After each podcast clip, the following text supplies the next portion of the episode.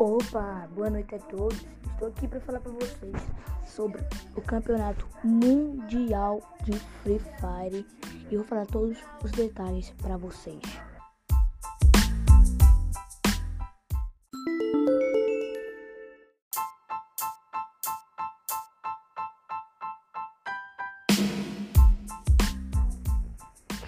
Nesse dia, o querido time Corinthians, que estava muito precisando dessa vitória aí para trazer o título aí do Campeonato Mundial de Free Fire aqui para casa, aqui pro Brasil e se tornar aí o maior time de Free Fire aí do mundo.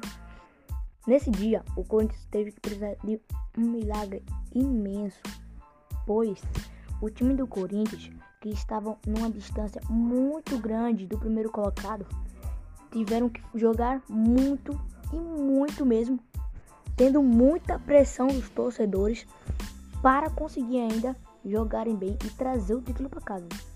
Nesse dia, faltando apenas duas quedas para acabar o jogo, o Corinthians se saiu bem e ficaram em primeiro nas duas quedas, fazendo sim eles ficarem em primeiro lugar na colocação da tabela geral e conseguirem trazer aí o títulozinho aí do Mundial pra casa.